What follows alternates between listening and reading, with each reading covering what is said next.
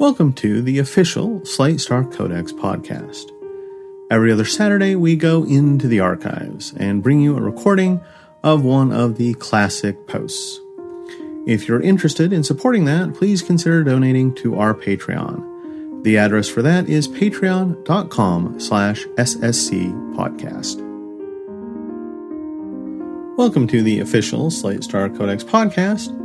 This time we're going back into the archives to December 19th, 2014. Title Nobody is Perfect. Everything is Commensurable. Part 1. Recently spotted on Tumblr. Quote, this is going to be an unpopular opinion, but I see stuff about people not wanting to reblog Ferguson things and awareness around the world because they do not want negativity in their life. Plus, it will cause them to have anxiety. They come to Tumblr to escape and feel happy, which think is a load of bull. There are literally people dying who live with the fear of going outside their homes to be shot, and you can't post a fucking picture because it makes you a little upset? Can y'all maybe take some time away from reblogging fandom and humor crap and read up and reblog Pakistan? Because the privilege you have of a safe bubble is not one shared by others. End quotes. Ignore the questionable stylistic choices, and there's an important point here worth considering. Something like, yes, the feeling of constantly being outraged and mired in the latest controversy is unpleasant. And yes, it would be nice to get to avoid it and spend time with your family and look at kitten pics or something. But when the controversy is about people being murdered in cold blood or living in fear or something like that, then it's your duty as a decent human being to care. In the best case scenario, you'll discharge that duty by organizing widespread protests or something, but the absolute least you can do is reblog a couple of slogans. I think Cliff Pervocracy is trying to say something similar in this post. Key excerpt. Quote, when you've grown up with messages that you're incompetent to make your own decisions, that you don't deserve any of the things you have, and that you'll never be good enough. The conservative fantasy of rugged individualism starts looking pretty damn good. Intellectually, I think my current political milieu of feminism slash progressivism slash social justice is more correct. Far better for the world in general and more helpful to me since I don't actually live in a perfectly isolated cabin. But God, it's uncomfortable. It's intentionally uncomfortable. It's all about getting angry at injustice and questioning the rightness of your own actions and being sad so many people still live such painful lives. Instead of looking at your cabin and declaring, I shall name it Cliffordson Manor, you need to look at your cabin and recognize that a long series of brutal injustices are responsible for the fact that you have a white collar job that lets you buy a big, useless house in the woods while the original owners of that land have been murdered or forced off of it. And you're never good enough. You can be good. Certainly, you get major points for charity and activism and fighting the good fight, but not good enough. No matter what you do, you're still participating in plenty of corrupt systems that enforce oppression. Short of bringing about a total revolution of everything, your work will never be done. You'll never be good enough. Once again, to be clear, I don't think this is wrong. I just think it's a bummer. I don't know of a solution to this. Bummer again. I don't think progressivism can ever compete with the cozy self satisfaction of the cabin fantasy. I don't think it should. Change is necessary in the world. People don't change if they're totally happy and comfortable. Therefore, discomfort is necessary. End quote. I'd like to make what I hope is a friendly amendment to Cliff's post. He thinks he's talking about progressivism versus conservatism, but he isn't. A conservative happy with his little cabin and occasional hunting excursions and a progressive happy with her little Soho flat and occasional poetry slams are psychologically pretty similar. So are a liberal who abandons a cushy life to work as a community organizer in the inner city and fight poverty, and a conservative who abandons a cushy life to serve as an infantryman in Afghanistan to fight terrorism. The distinction Cliff is trying to get at here isn't left right, it's activist versus pacifist. As part of a movement recently deemed post political, I have to admit I fall more on the pacifist side of the spectrum, at least this particular conception of it. I talk about politics when they interest me or when I enjoy doing so, and I feel an obligation not to actively make things worse. But I don't feel like I need to talk nonstop about whatever the designated issue is until it distresses me and my readers both. I've heard people give lots of reasons for not wanting to get into politics. For some, hearing about all the evils of the world makes them want to curl into a ball and cry for hours. Still others feel deep personal guilt about anything they hear, an almost psychotic belief that if people are being hurt anywhere in the world, it's their fault for not preventing it. A few are chronically uncertain about which side to take and worried that anything they do will cause more harm than good. A couple have traumatic experiences that make them leery of affiliating with a particular side. Did you know the prosecutor in the Ferguson case was the son of a police officer who was killed by a black suspect? And still others are perfectly innocent and just want to reblog kitten pictures. Pervocracy admits this and puts it better than I do. Quote, but God, it's uncomfortable. It's intentionally uncomfortable. It's all about getting angry at injustice and questioning the rightness of your own actions and being sad so many people still live such painful lives.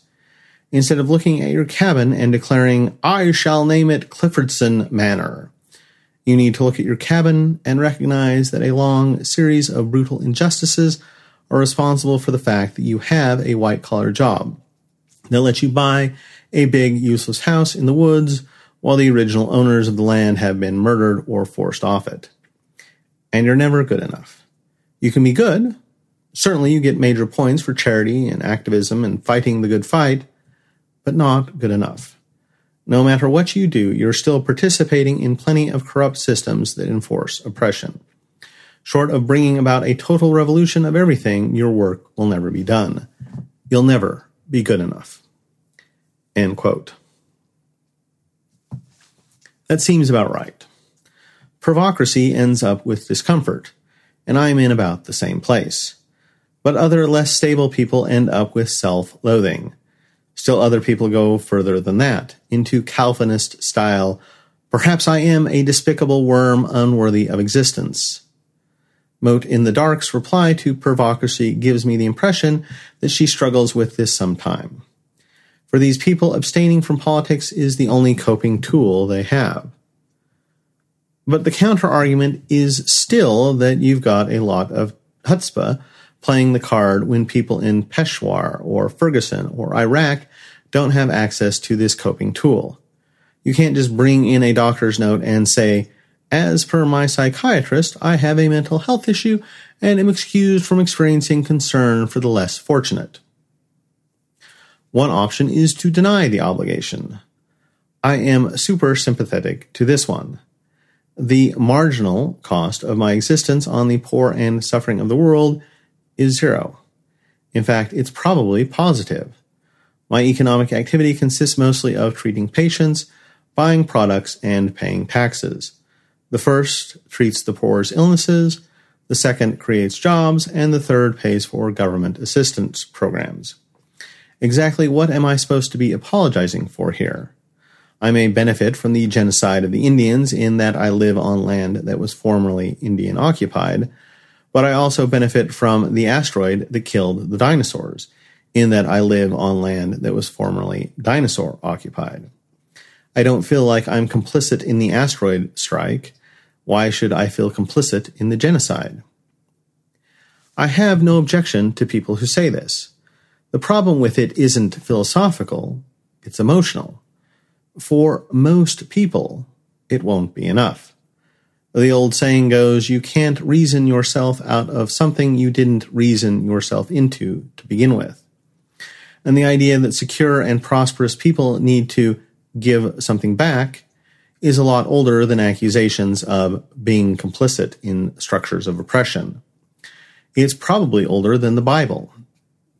People feel a deep seated need to show that they understand how lucky they are and help those less fortunate than themselves.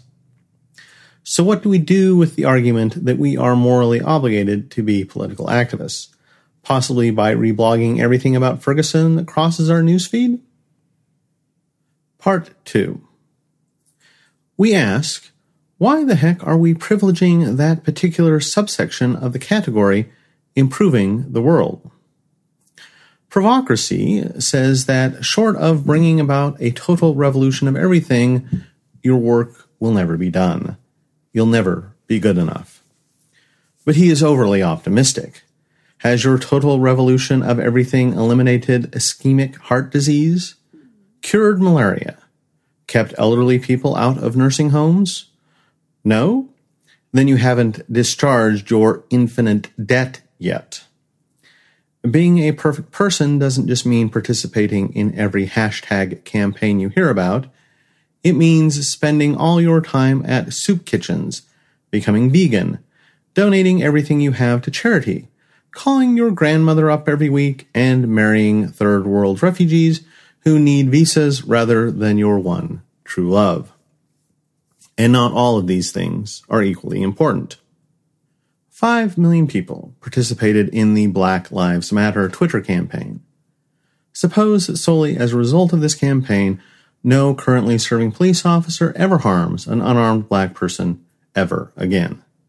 That's 100 lives saved per year, times, let's say, 20 years left in the average officer's career, for a total of 2,000 lives saved, or 1 2,500th of a life saved per campaign participant. By coincidence, 1 2,500th of a life saved happens to be what you get when you donate $1 to the Against Malaria Foundation.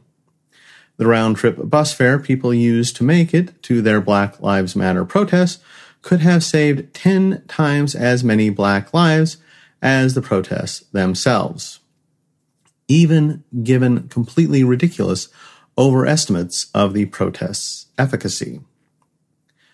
The moral of the story is that if you feel an obligation to give back to the world, participating in activist politics is one of the worst possible ways to do it. Giving even a tiny amount of money to charity is hundreds or even thousands of times more effective than almost any political action you can take. Even if you're absolutely convinced a certain political issue is the most important thing in the world, you'll affect more change by donating money to nonprofits lobbying about it than you will be reblogging anything. There is no reason that politics would even come to the attention of an unbiased person trying to break out of their bubble of privilege or help people who are afraid of going outside of their house. Anybody saying that people who want to do good need to spread their political cause is about as credible as a televangelist saying that people who want to do good need to give them money to buy a new headquarters. It's possible that televangelists having beautiful headquarters might be slightly better than them having hideous headquarters, but it's not the first thing a reasonable person trying to improve the world would think of. Here we have a graph of median hits for Slate Star Codex posts by category. Charity, statistics, medicine, and economics are all around 2,000. Fiction, transhuman, rationality are all around 3,000. Science and politics are around 4,000. Race and gender are at 8,000.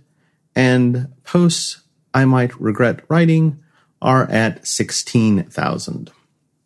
Nobody cares about charity. Everybody cares about politics, especially race and gender just as televangelists who are obsessed with moving to a sweeter pad may come to think that donating to their building fund is the one true test of a decent human being, so our universal obsession with politics, race, and gender incites people to make convincing arguments that taking and spreading the right position on those issues is the one true test of a decent human being. So now we have an angle of attack against our original question. Am I a bad person for not caring more about politics?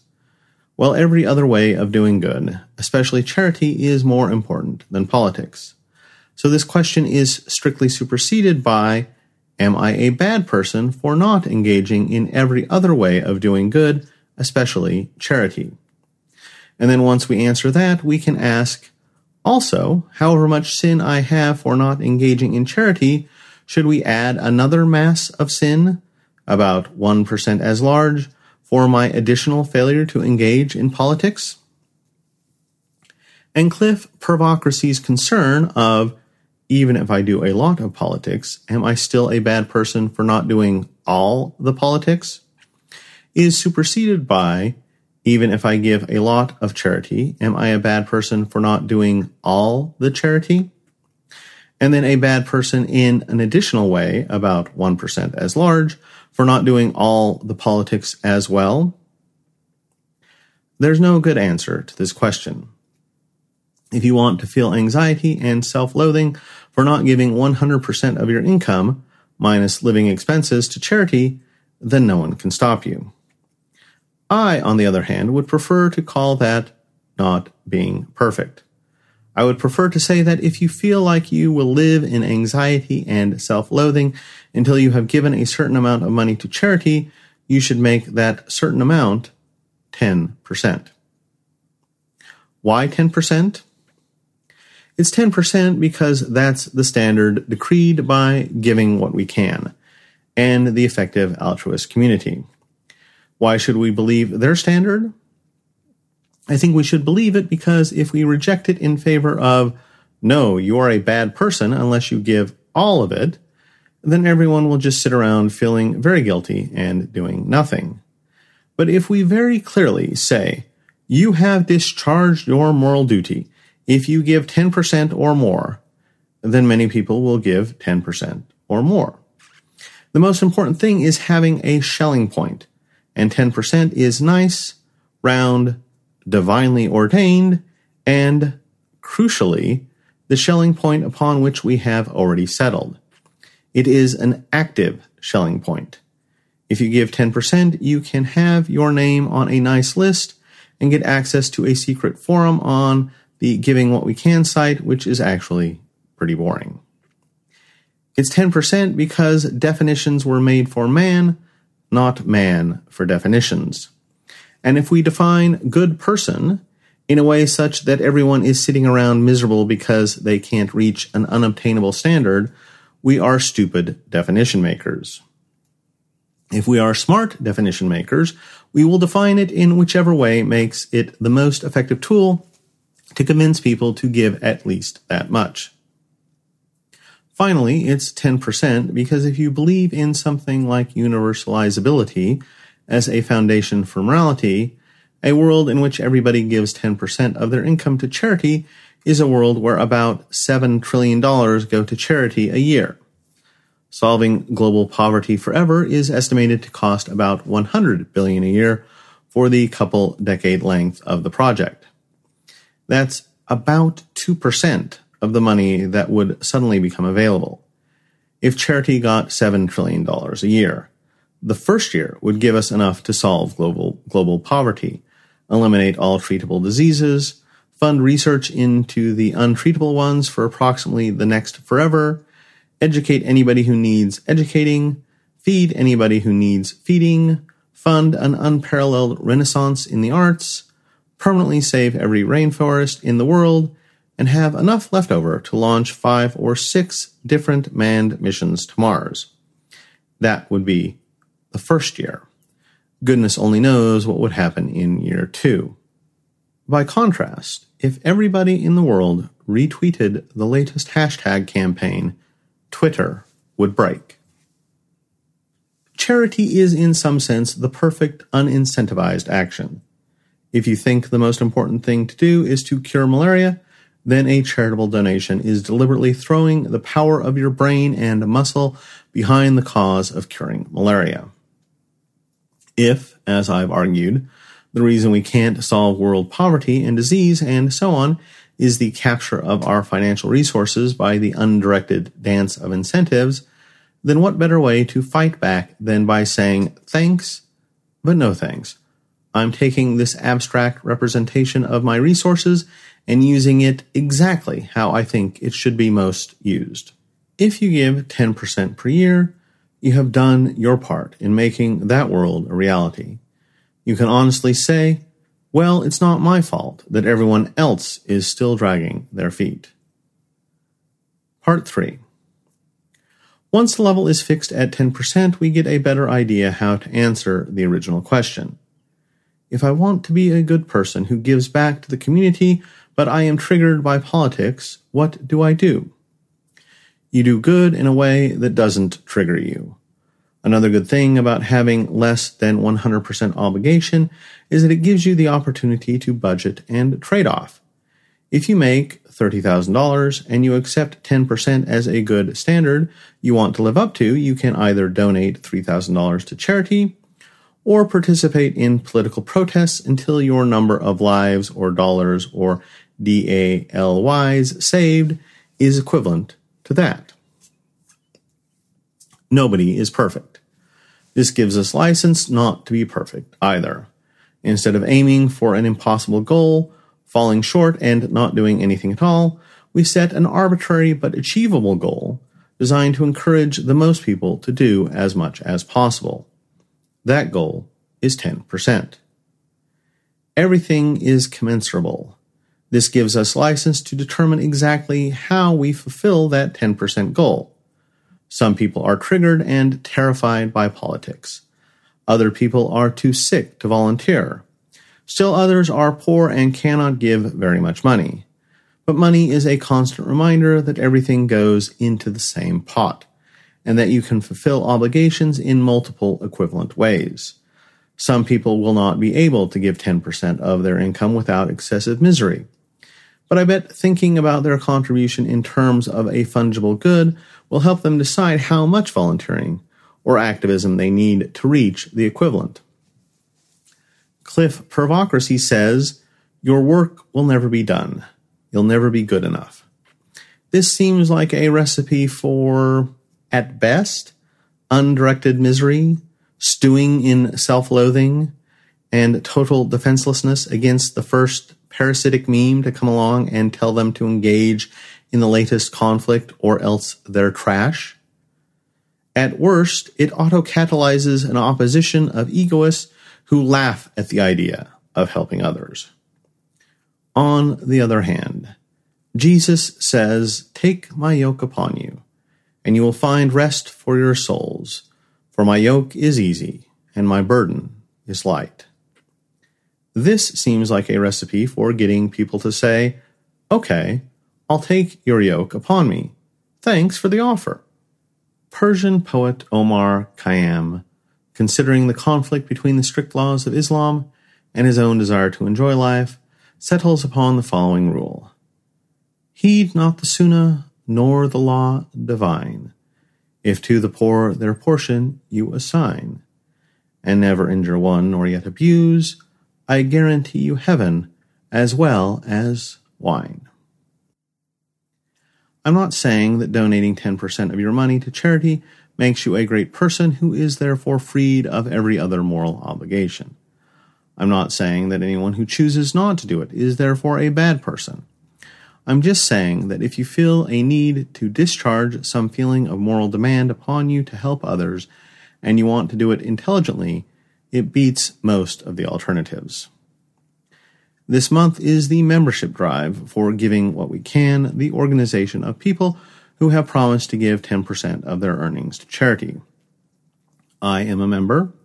Ozy is an inspiring member who plans to join once they are making a salary. Many of the commenters here are members. I recognize, for example, Taymon Beal's name on their list. Some well known moral philosophers like Peter Singer and Derek Parfit are members. 700 other people are also members. I would recommend giving them a look.